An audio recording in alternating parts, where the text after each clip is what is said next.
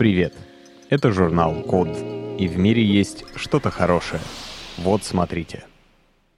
Сделали роботизированную систему клонирования свиней.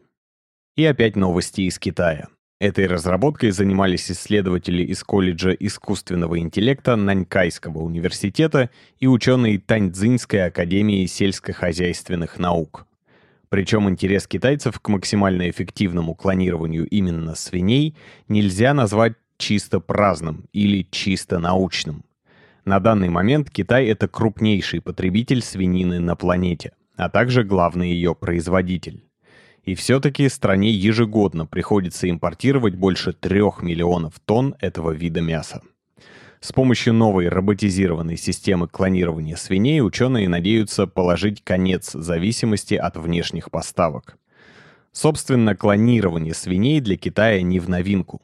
Традиционный метод называется перенос ядра соматической клетки.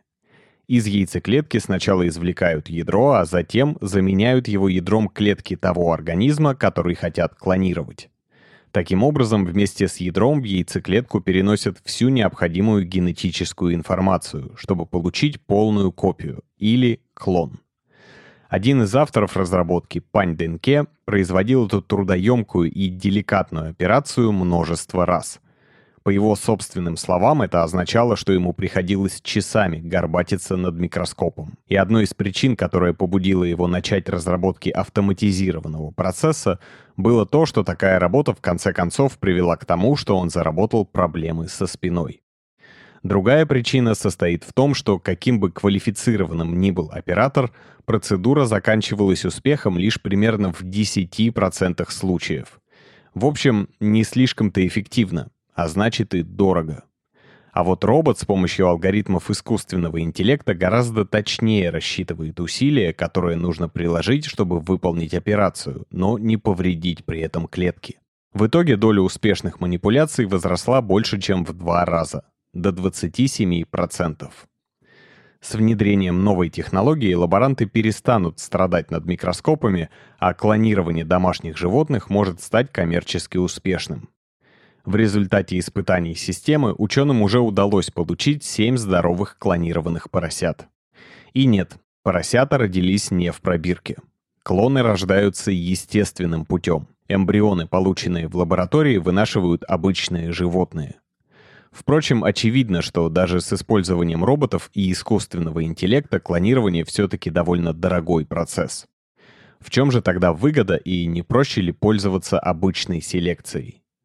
А выгода в том, что с помощью клонирования можно значительно увеличить в популяции количество животных с четко заданными параметрами, такими как размер, качество мяса, скорость роста и фертильность.